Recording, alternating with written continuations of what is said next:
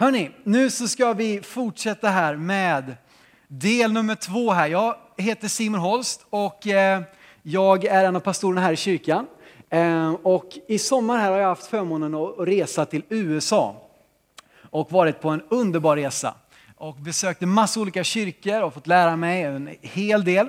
Och eh, då kände jag nu när jag kommer hem och har förmånen att predika skulle jag vilja ha tre stycken söndagar när jag predikar och ta lite tankar som har väckts under den här resan och dela det tillsammans med er. Förra veckan, eller för två veckor sedan var del nummer ett och har du missat den så kan jag säga det att min systerson var här på det mötet och han tog lite anteckningar. Han illustrerade predikan så här med en teckning. Så att vill du veta vad det handlar om så kan du gärna komma och titta på den efteråt här. Och det är alltså en skalenlig modell av universum här på det här pappret som han målade. Och det handlar om att Gud är stor. Men eh, om du känner dig vill ha lite mer djupare så går det också att lyssna på vår podcast, alltså lyssna på predikan i efterhand. Vi hittar allt på vår hemsida och dessutom så ser ni idag också att Douglas är här och filmar igen. Så att det finns faktiskt också möjlighet att titta på förra predikan, också via vår hemsida. Gå in på skövdepingst.se, trycker på video och så är det bara att trycka på play. Så kan du också se Eh, del nummer ett om du skulle önska det.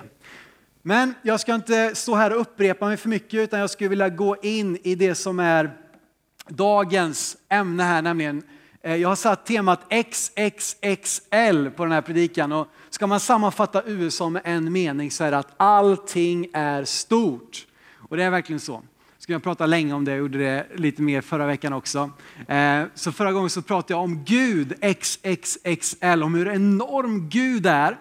Men trots att han är så stor så är han inte så stor att han är långt borta, utan han är så stor att han alltid är nära. Trots att han har skapat universum så är han också nära och vill lära känna dig och mig personligen. Men idag skulle jag vilja prata om någonting som också såklart har med Gud att göra och någonting jag fick uppleva på ett härligt sätt att påminnas om under min resa i USA, nämligen kärlek XXXL. Och därför var det så härligt att få höra den här sången Kärlek vid som oceaner. Alltså att Guds kärlek är så enorm eh, att vi inte ens kan greppa den. Och därför skulle jag vilja tala just om Guds kärlek idag, också om hur du och jag kan få vara med och reflektera vem han är. Att vi kan få visa på hans kärlek för vår omgivning som församling och som medmänniska. Och min första punkt här så skulle jag vilja tala om att det är en orimlig kärlek. Guds kärlek är orimlig. Det finns liksom ingen logik i den kärlek som han visar.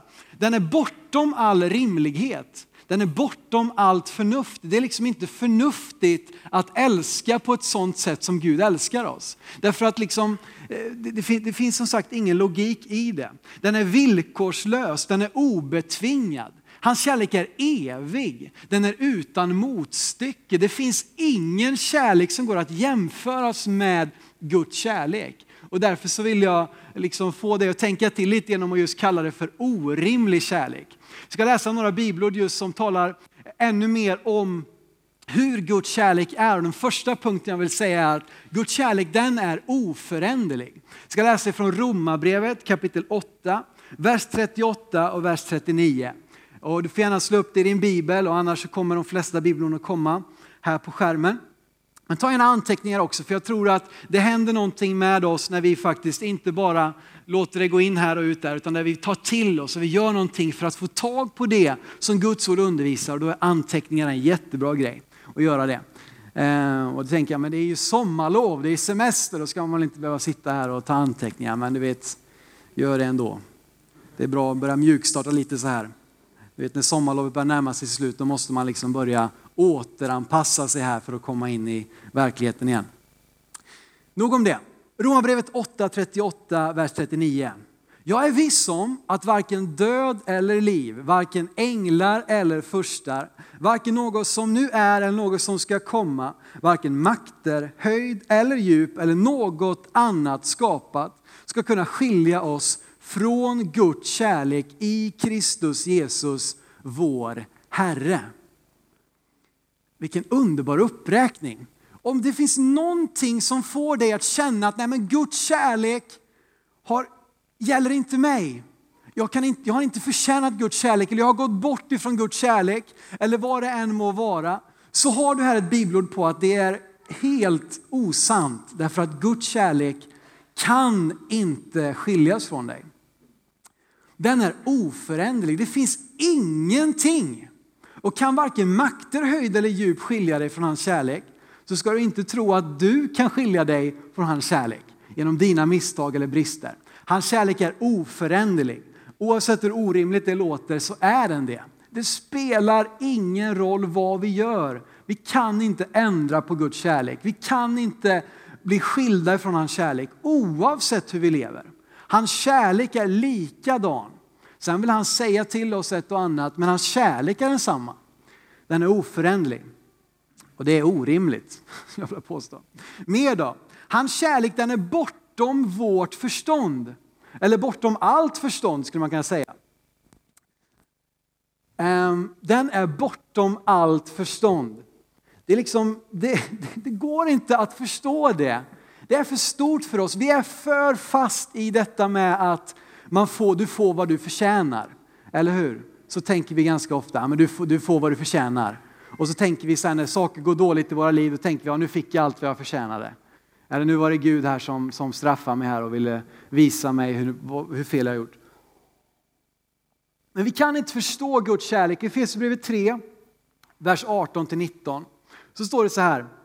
Vi kommer in i ett sammanhang här, men, men du kommer att komma med bättre en liten bit in i det här bibelordet. Ni ska då tillsammans med alla de heliga kunna förstå bredden, längden, höjden och djupet och lära känna Kristi kärlek. Och se nu, som går långt utöver vad någon kan förstå. Så ska ni bli helt uppfyllda av all Guds fullhet. Ni ska få lära känna Kristi kärlek.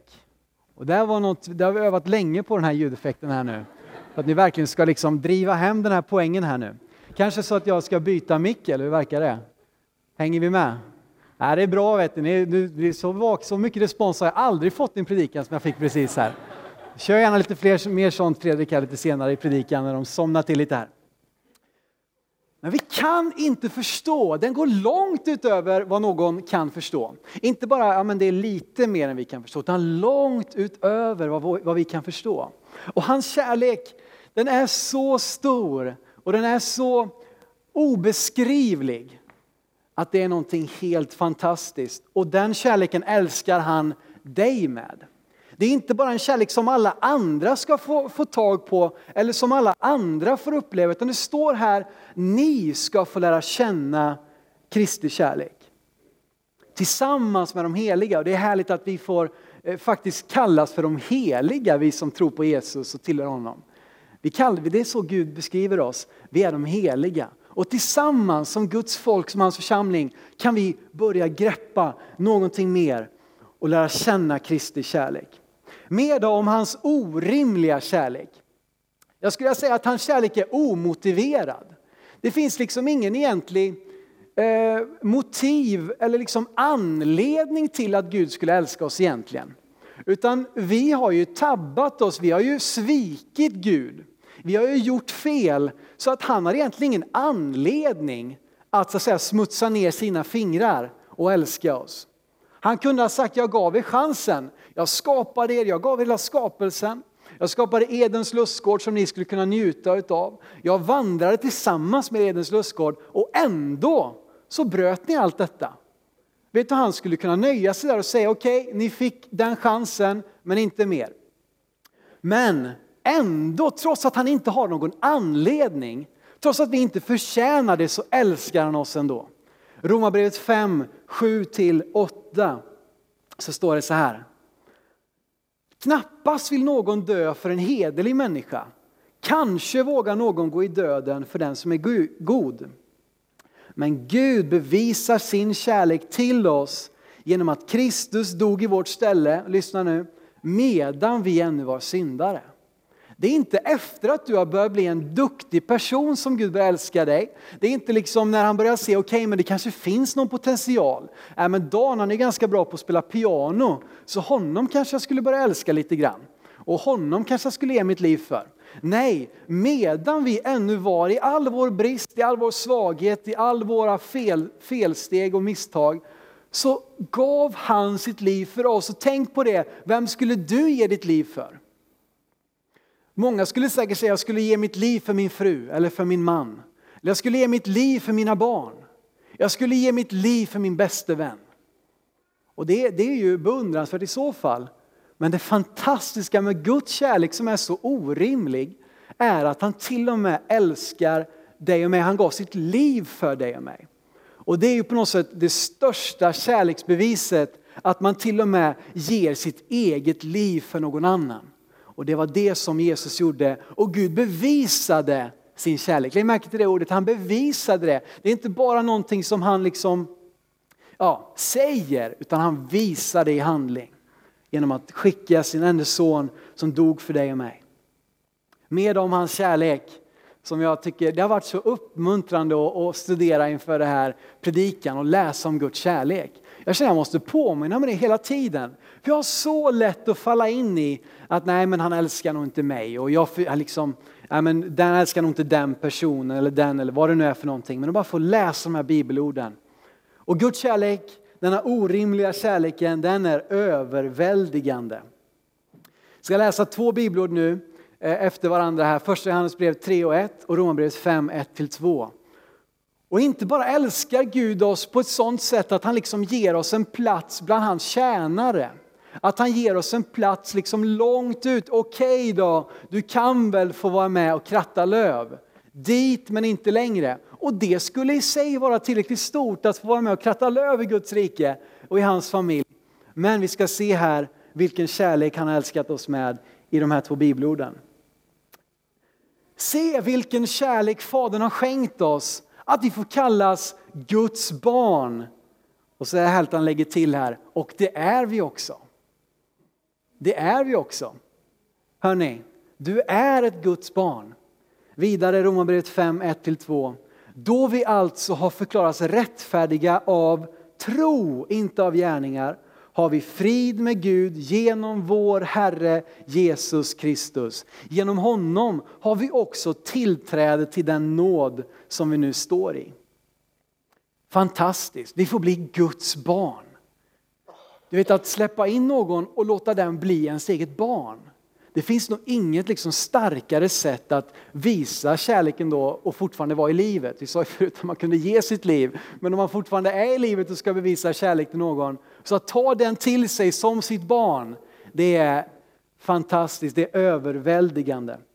Vi får tillträde till nåden Nåd betyder ju någonting som vi inte kan förtjäna, någonting vi inte kan betala för. Men genom tro så får vi i Kristus Jesus tillgång, tillträde till nåden som vi nu står i. Det är härligt tycker jag. Och man kan översätta det som vi nu lever i. Vi lever i nåden, vi står i nåden, vi är i nåden. Du hoppar liksom inte som en hoppjerka så här ut och in i Guds nåd hela tiden utan det står här att vi står i den. Och nåden då, om vi talar om orimlig kärlek så skulle jag vilja kalla nåden för skandalös. Det är en skandal egentligen att Gud har sådan nåd till oss. Det är en skandal att han älskar oavsett vad vi har gjort.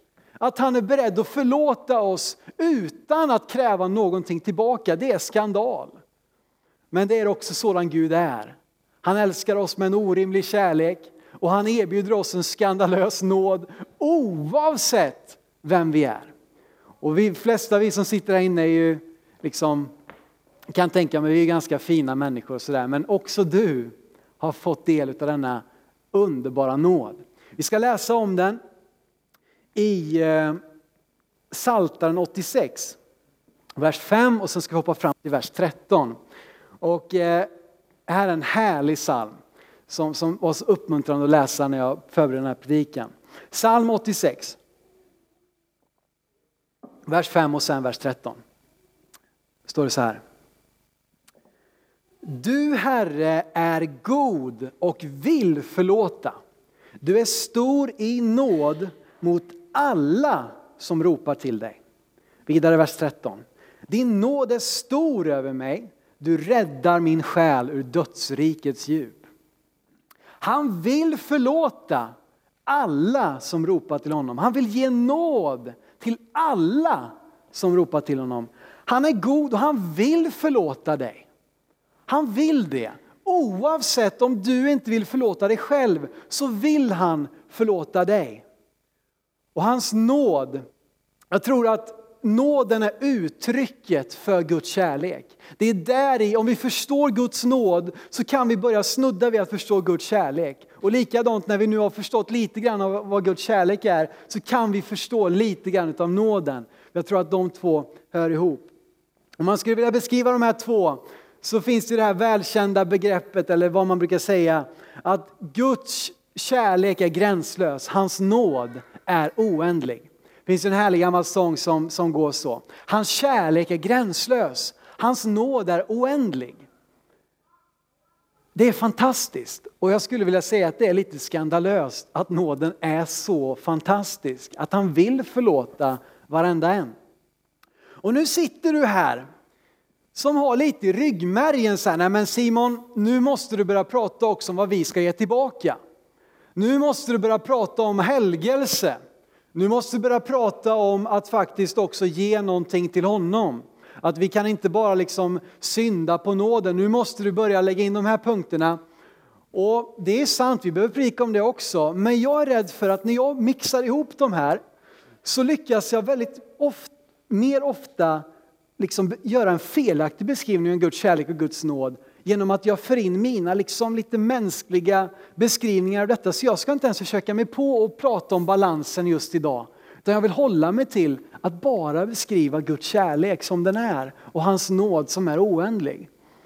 För så många av oss lever på något sätt, även om vi sjunger de här sakerna och vi vet och vi kan bibelorden, så har vi ändå djupt i oss att liksom, jag måste förtjäna Guds kärlek. Jag måste göra rätt för mig. Och vi lever lite med en slå mig mentalitet. Jag ska beskriva vad jag, vad jag menar med det.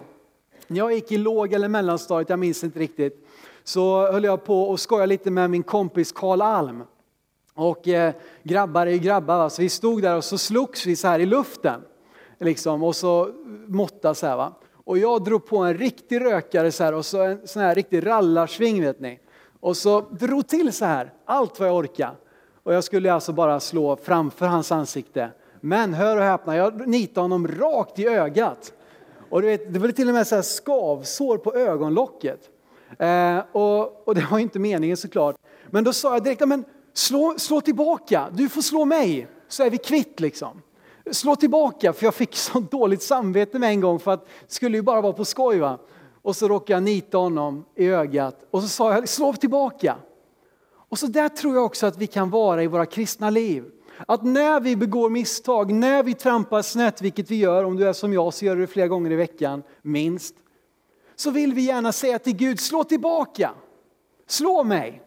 Så att jag kan känna att jag har förtjänat din nåd, att jag har förtjänat att bli älskad av dig. Vi straffar oss själva genom att inte frimodigt längre be till honom. Vi säger, nej men jag kan nog inte direkt nu, jag får nog vänta en tre, fyra dagar innan jag börjar be till honom igen. Jag kan inte, liksom, jag kan inte med en gång nu bara be om förlåtelse och fortsätta som inget har hänt. Utan nu måste jag minsann nu visa mig värdig hans kärlek. Och eh, det finns såklart någonting positivt med att vilja göra gott för sig. Men när det kommer till frälsningen, när det kommer till livet med Jesus så finns den möjligheten inte överhuvudtaget. Vi kan inte förtjäna hans nåd. Vi kan inte liksom vara, vara förtjänta av hans kärlek, utan den är oändlig. Den är gränslös, den är orimlig, den är obetvingad och den är evig. Oavsett vad du gör, du kan inte lägga till någonting, du kan inte ta bort någonting ifrån det. Och vi har någonting djupt inne i oss, jag vet inte om det också är någonting speciellt här i Sverige, att vi vill göra rätt för oss. Vi vill betala själva, vi vill liksom se till att jag har gjort allt jag ska. Men för vi med det in i vår relation med Jesus då kommer vi att gå haltan genom våra kristna liv. Du kommer inte tappa frälsningen, det är inte det jag säger. Men du kommer att gå miste om någonting av den kärlek som Gud vill att du ska uppleva. Och det farliga är att vi börjar överföra samma sak på människorna som också söker Gud. Att vi säger till dem, okej, okay, du vill komma till kyrkan, men först så måste du sluta med det här, det här, det här och det här. När du rättar till det, då kan du få komma till kyrkan. Jag märker också detta när det kommer till dopet. Att så många känner, nej men jag, jag förtjänar inte att bli döpt. Jag har fortfarande för mycket synd i mitt liv så jag kan inte döpa mig. Jag försöker säga det till alla som jag har dopsamtal med att dopet är inte ett diplom, det är en gåva.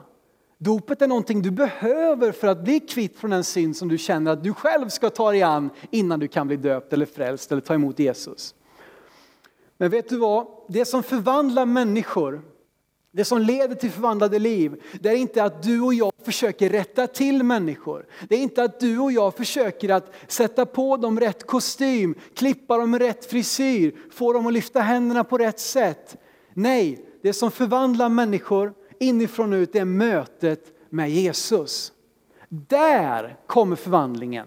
Där kommer det som vi drömmer om att se i våra vänners liv. Det är inte när de upplever oss som duktigare än dem. Utan när de får möta den Jesus som har förvandlat våra liv. Så kommer förvandlingen inte utifrån och in. För det blir väldigt krystat. Och jag har en känsla av att vi många gånger lever våra kristna liv på det sättet. Att vi försöker rätta till saker i egen kraft utifrån och in.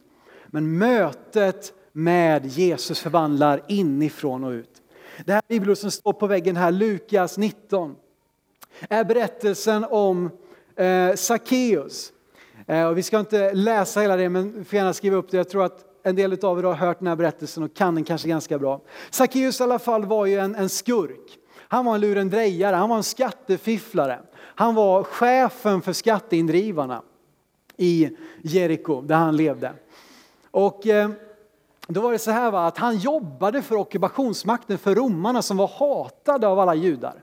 Dessa romare som, som kom dit och liksom utövade sin makt över dem. Och så fanns det då judar som jobbade för att driva in deras tull. Och inte nog med det, de roffade åt sig så mycket de kunde. Och Sackeus har varit med länge för han har blivit liksom chefen för skatteindrivarna. Han är liksom fruktad av alla, förmodligen avskydd av alla men också vördad av alla på något sätt i den här staden. Jesus är på väg till stan och som vanligt så blir det folkstorm och det blir folksamlingar och det tränger sig på. Och Sackeus som då var kort eh, vill se Jesus och möta dem. Så han klättrar upp i ett träd och när Jesus går där, det tränger sig på människor överallt. Det var inte att han stod så här på en scen och liksom kunde se alla med ögonkontakt så här. Utan när det tränger sig på folk från alla håll och kanter så bara tittar han upp på Sackeus. Han har aldrig träffat honom men ändå så säger han hans namn och säger Sackeus kom ner från trädet för idag vill jag äta mat med dig. Han säger inte Sackeus kom ner, omvänd dig, böj knä, fall ner på dina, på dina knän nu och liksom bekänn dina synder. Han sa kom ner, idag vill jag äta mat med dig, idag vill jag besöka ditt hus. Och det var ett oerhört starkt eh, tecken på gemenskap. Därför att här var det inte bara snack om liksom, vi tar en drive-in ihop, liksom. vi svänger in på McDonalds tio minuter in och ut. Utan när man åt tillsammans så tog det ofta kanske tre, fyra timmar åtminstone.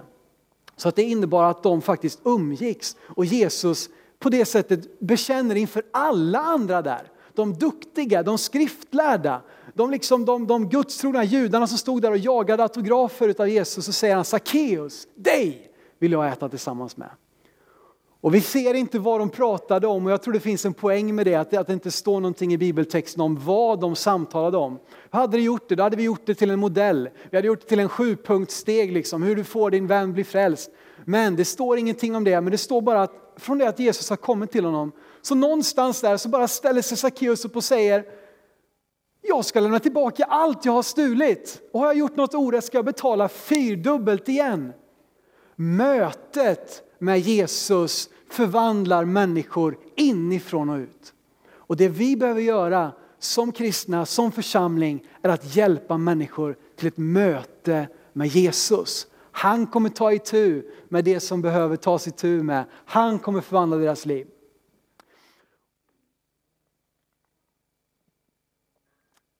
Vidare då, jag tror att vi som kyrka finns här, vi är satta här på jorden för att reflektera Guds kärlek. Precis som jag pratade om det förra delen här om att vi är satta här för att reflektera Guds storhet, vem han är, så är vi också satta här att reflektera hans kärlek.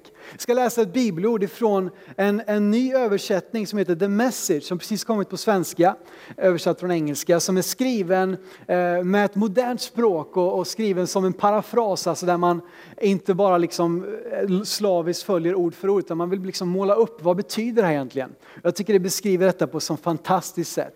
Från Matteus 5 och vers 13 till 14. Och där står det så här, och följ gärna med nu, även om du har en egen bibel och annan översättning så läs gärna det efteråt, men läs gärna med på den här översättningen först. Så så här, jag ska berätta varför ni är här. Ni ska vara saltet som lockar fram smaken av Gud på jorden. Om ni tappar sältan, hur ska folk då kunna känna smaken av Gud? Se det så här, ni ska vara ljuset som gör Guds alla färger synliga. Gud är inte en hemlighet som man inte får avslöja. Vi ska synas, synas som staden, som en stad på toppen av en höjd. Vi är här för att locka fram smaken av Gud på jorden. Vi är här för att göra Guds färger synliga. Visst är det ett härligt språk han använder?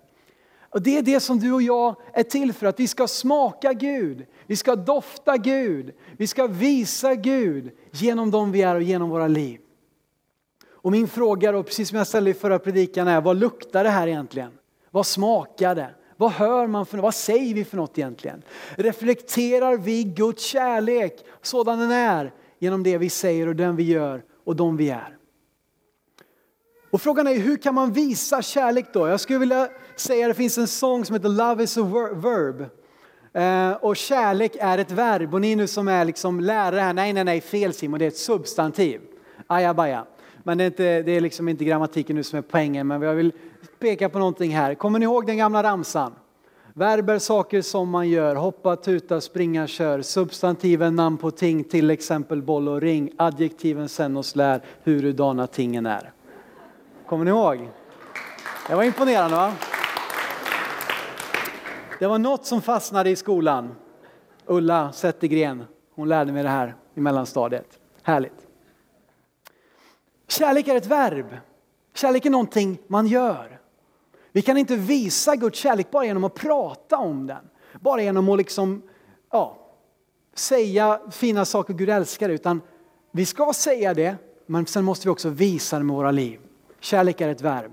Jag skulle säga ett, ett sätt som du kan visa på kärlek är genom generositet. Jag skulle vilja säga att det kanske är det bästa sättet att uttrycka kärlek i praktisk handling, är att visa generositet. Och det handlar inte bara om pengar, även om det är en sak utav det. Men att vara generös med sina leenden, vara generös med sin uppmuntran, vara generös med sin tid, vara generös med sitt kaffe man har hemma och med sin hembakta saft Caroline. Den ska inte bara ligga i frysen och frysa utan den ska man dela med sig av. Även om det är härligt att ha frysen full med god saft så måste vi också dela med oss av den. Jag skojar lite med min fru här, hon älskar att sylta och safta och ibland är det lika härligt liksom att ha frysen full som att faktiskt få dricka av saften. Eh, vilket jag uppskattar lite mer om. Ehm, men vi visar kärlek genom generositet. Och nu skulle jag vilja ge dig några exempel ifrån min resa där jag fick uppleva en sådan generositet och fick se prov på det som var så härligt att få se. Och jag skulle vilja lyfta fram några olika punkter vilka och hur vi visar generositet. Inte minst ska vi göra det mot andra troende. Att visa generositet mot våra systrar och bröder, mot våra kristna vänner, mot församlingen. Att visa generositet mot varandra. Och är det någonting som jag fick uppleva på min resa så var det generositet som var helt outstanding. Ni kanske inte visste det och jag försökte vara ganska cool innan jag åkte på min resa och säga nej men det är lugnt, det mesta är klart och, och det, är liksom, det, det finns folk som tar hand om mig och så vidare. Men faktum var att jag hade tre nätter på ett motellrum. Sen hade jag ingenting mer klart. Inga kontakter, inget boende, inga besök, ingenting. Jag hade lite krokar ute och så vidare. Jag hade eh, på något sätt eh, ett ord från Gud att göra detta. Men det som jag klarade mig på det var den enorma generositet jag fick uppleva. Den första församlingen jag kom till, när han till slut fattade att jag skulle vara där i två veckor ungefär i den staden och inte bara ett möte. Vad ska du vara här så länge? Men då måste vi ta hand om dig. Och, och eh, till och med så, så var det, det var en där i kyrkan som eh, första söndagen jag var där så erbjöd jag, han säger att jag fick sova hos honom. Eh, och sen så dröjde några dagar innan jag kunde sova där. Så han som tog hand om mig sa, ja men tills du kan sova där så betalar vi hotell för dig några nätter. Så kommer jag liksom, en pojkspoling, liksom, nog att man är blond och ser helt okej okay ut, va? Men, och får bara två stycken hotellnätter sådär liksom. Och de bjöd på middag och lunch och tog tid och satt ner. Och en pastor där som hade häcken full och massor att göra. Som spenderade en halv dag med mig och bara sitta ner och prata och bjuda på glass och ta hand om mig på ett sånt underbart sätt. Ehm, sån generositet. Och den här kyrkan också, Elevation Church, som, som var otroligt eh, inspirerande. Jag lärde mig så mycket därifrån. Eh, skulle också vilja peka bara på någonting som de gjorde mot sina volontärer. Alltså de som är med och, och tjänade i församlingen. Hur de visade heder och generositet emot dem. Här är en bild från ett av deras eh, campus. De är på sju olika platser i sin stad. Många ställen så är de på skolor och så, här, så de bygger upp allting inför varje söndag. Eh, och det här är på ett av deras nya campus där de varje söndag då hade ungefär 150 volontärer som kom dit tidigt, tidigt söndag morgon. Det var liksom inte att komma dit klockan nio utan snarare kanske sju eller halv sju eller fem de tidiga som skulle börja rigga liksom produktion och såna här saker. Men så visade de också en sån generositet mot sina volontärer. Här inne så är det en samling innan här i en matsal här på en skola och då har de dukat upp med frukostbuffé åt alla. Så när alla har gjort sina grejer och kommit dit tidigt så finns det också ett team som bara har fixat med stor och härlig frukost som, som de som är där och tjänar fick ta del utav. Och andra sätt som de hedrar dem på uppe till vänster där ser du ifrån eh, någonting som de kallar för Clubhouse. Och det var ju så många som tjänade som också hade barn. Och då var de också ofta med på kanske två eller tre möten. Och deras barn då ville kanske inte gå på samma söndagsskola tre gånger, va? utan då var de med en gång. Sen hade de speciella människor som, som bara tog hand om deras barn sen. Bjöd på pizza medan deras föräldrar var med kanske och hjälpte till med, med vad vet jag. Bjöd på pizza till de barnen och visade film för dem och lekte med dem så att de skulle kunna vara med också. Att föräldrarna inte skulle hindras att vara med och känna Gud. Och också när jag har sett här, det här nedre bilden där så är det från en samling de hade när de skulle starta en ny serie i sin, eh, i sin eh, barn, eh, söndagsskola på söndagar. Så bjöd de in alla frivilliga ledare till att komma på en, liksom en förhandsvisning av den nya serien. De hade dukat upp med mat de hade tema liksom att resa runt jorden. Så hade de mat från världens alla hörn, eller alla hörn men fem, sex stycken i alla fall. Och så hade de liksom förberett vet du, med att tagit på sig kläder efter de här länderna. De hade liksom riggat i ordning en hel lokal med, med, med liksom bra musik och, och så fick de bara komma dit och få äta och så blev de visade den här nya serien på ett sånt otroligt generöst sätt och de hade liksom förberett massa olika roliga grejer av att bara hedra dessa människor som gör det möjligt för dem att ha kyrka. Och då såg man också att det fanns en sån alltså en sån glädje också bland de som tjänade. Så att bara visa generositet mot andra troende, att visa generositet till faktiskt också våra volontärer, det är något jag verkligen skulle vilja göra ännu mer här i kyrkan. Så att bara redan nu får jag säga stort tack till alla dig, alla dig, alla er, dig som är här och ger utav din tid under veckan, på söndagar, på helger och generöst ger utav det. Och det står bibelord därifrån Johannes 13.34 det här välkända bibelordet när vi får det nya budet ifrån Jesus. Han säger så här, ett nytt bud ger jag er, att ni ska älska varandra. Så som jag har älskat er, att så som den här orimliga kärleken jag beskrev tidigare, så som jag har älskat er, ska också ni älska varandra. Sen så står det i den här härliga versen att om ni har kärlek till varandra ska alla förstå att ni är mina lärjungar. Hur ska människor se? Jo, men när de kommer in i vår kyrka och ser vilken kärlek de visar mot varandra. Och de tar hand om varandra, vad generösa de är, vad uppmuntrande de är. Det står inte att när ni baktalar varandra så ska människor förstå att ni är mina lärjungar. När ni skvallrar, när ni pratar illa om varandra, då ska de förstå att ni är mina lärjungar. När ni älskar varandra, när ni visar kärlek i handling och praktisk, eh, praktisk handling. Mer då? Samma kyrka hade ett otroligt fantastiskt bemötande av nya besökare. Det står i femte Mosebok om hur Gud älskar främlingen, att han har en kärlek till dem. Och de här hade verkligen tagit vara på det att de människor som kommer till deras kyrka för första gången ska vi ta hand om på det bästa sätt vi kan. De kallar dem för sina VIP-gäster, alltså väldigt viktiga personer som kommer till deras kyrka. Det är de som kom dit för första gången. Och det bemötande som de hade till dem, de hade en särskild parkering så att när man kommer in dit, jag testade på detta en söndag, så kommer man in och så står det skyltar och säger att om det är första gången så slå på dina varningsblinkers. Det är en skylt som är eh, på ett campus som inte hade sån parkering så det står lite annorlunda där. Men hur som helst, slå på dina varningsblinkers och då så har de ett parkeringsteam som direkt bara sken upp. Och wow, fantastiskt, en ny besökare. Och så vinkar fram och så står det folk och pekar hela tiden och så får man platser närmast ingången. Vet du. För där har ju alla kyrkor parkeringar som Ikea ungefär, för alla kör bil. Får de platser närmast parkeringen och där så lämnar parkeringsteamet över till särskilda, deras VIP-team då som kommer som eh, ni ser här under, så kommer de med en särskild liten gåva så de ger till dem i handen så här, vad kul att du är första gången. Och som bara bryr sig om dem och går med dem hela vägen fram till kyrkan. Visar runt dem och säger, där finns toaletterna och, och där har du barn med, vad kul, ja, men då kan vi hjälpa dig att hitta till, till eh, barnens eh, liksom, kyrka och där de kan få hjälp. Och, ehm, och så vidare. Och sen så visade de in, för det var ju ofta fulla möten så att de visade dem in, hade de specialreserverade platser för dessa människor så de skulle kunna se och sitta bra. Och sen så, då, så fick de också fylla i en liten blankett som de uppmuntrades till i mötet. Och så sa de till dem att efter mötet så kan du komma tillbaka till det här svarta tältet, det här VIP-tältet utanför. Eh, så vill vi bara ge dig en gåva och prata lite mer med dig. Så går man ut dit efteråt och fyller i sin lapp och snabba och glada är de att ta hand om dig. Och så får man en gåva och då gav de en t-shirt en snygg t-shirt, inte liksom så här, gå till den här kyrkan utan bara en snygg t-shirt, där det står bara Elevation Church på. Vi bara ger det som en gåva till dig.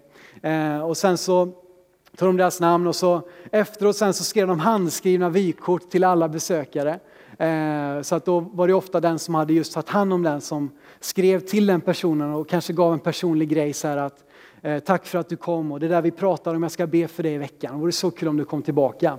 Så jag fick faktiskt ett sånt brev hem till mig, skickat från USA till Majorsgatan 12. Ett handskrivet brev där det stod Simon, vad roligt att du var här. Och vi skulle så gärna vilja, liksom, ja, hoppas det går bra för dig resten av din resa och så vidare.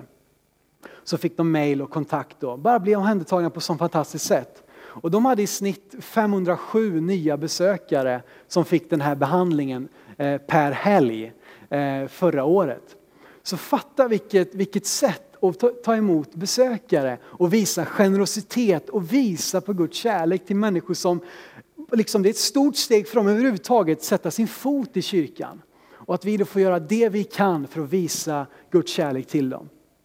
Sista exempel jag vill peka på är att också visa kärlek mot de minsta i samhället. De som inte liksom kanske har så lätt att få hjälp eller de som kanske lider av olika sjukdomar eller eh, har olika saker som hindrar dem att själva kunna eh, liksom vara med i den stora gemenskapen eller själva kunna ta hand om sig ekonomiskt eller vad det nu är. Det var en kyrka som heter Lakewood Church i Houston eh, och där har de startat något som de kallar för Champions Club. Eh, alltså vinnarnas eh, klubb typ, kan man säga. Som var en, ett av grupperna i söndagsskolan. Och där har de startat för att kunna ta emot barn med särskilda behov. Kanske barn med autism eller barn som eh, eh, lider utav, kanske att de är döva eller att de sitter i rullstol eller vad de än hade för sjukdom. De har massa olika barn. Så, så har de särskilda lokaler för dessa barn. Och eh, där de tar hand om dem och så har de Eh, flera olika rum, så här motorikrum och de hade så här känselrum där det fanns massa grejer att känna på. Så hade de ett rum där de, där de hade också en bibelberättelse. De tog fram ett särskilt kursmaterial som de skulle kunna ha för att också ge Gud till dessa barnen. Att inte bara liksom ha någon slags passning för dem utan också ta deras tro på allvar. Och att få se det med egna ögon. Och den här kyrkan de, de såg att de fick 300 nya familjer det var en jättekyrka i och för sig, va? men 300 nya familjer som kom dit bara på grund av detta. Många familjer kan inte komma till kyrkan därför att deras barn, det finns, ingen som, det finns liksom inget program för dem. Kanske inte kan sitta i en stor eh, samling så här. Vissa kan det och det ska vi tacka Gud för, men vissa får kämpa med detta och känner att vi kan inte komma därför att våra barn stör eller de kan inte förstå, kan inte hantera detta. Men tänk då att också få göra någonting för dem. Att få säga att ni får också komma. Vi vill visa Guds kärlek också till er. Och det var så otroligt rörande. Han var i Sverige, han grundaren av detta i våras och det kommer starta ett antal sådana här runt om i Sverige nu framöver. Här. Så att visa Guds kärlek i generositet och att vara som andra Korinthierbrevet 3 talar om, ett Kristusbrev. Var ett Kristusbrev. Jag ska läsa det bibelordet. Andra Korinthierbrevet 3, vers 3. Det står så här. Det är uppenbart att ni är ett Kristusbrev som är ombesörjt av oss och skrivet inte med bläck utan med den levande Gudens ande. Inte på tavlor av sten utan på tavlor av kött på människohjärtan. Ni är ett Kristusbrev. Det är inte bara någonting vi har hängt upp på väggen, det är inte bara ett medlemskort vi har i fickan eller vad det nu kan vara utan det är någonting som är skrivet på våra hjärtan. Och där i kan vi få vara en reflektion av Guds kärlek till våra människor i vår närhet.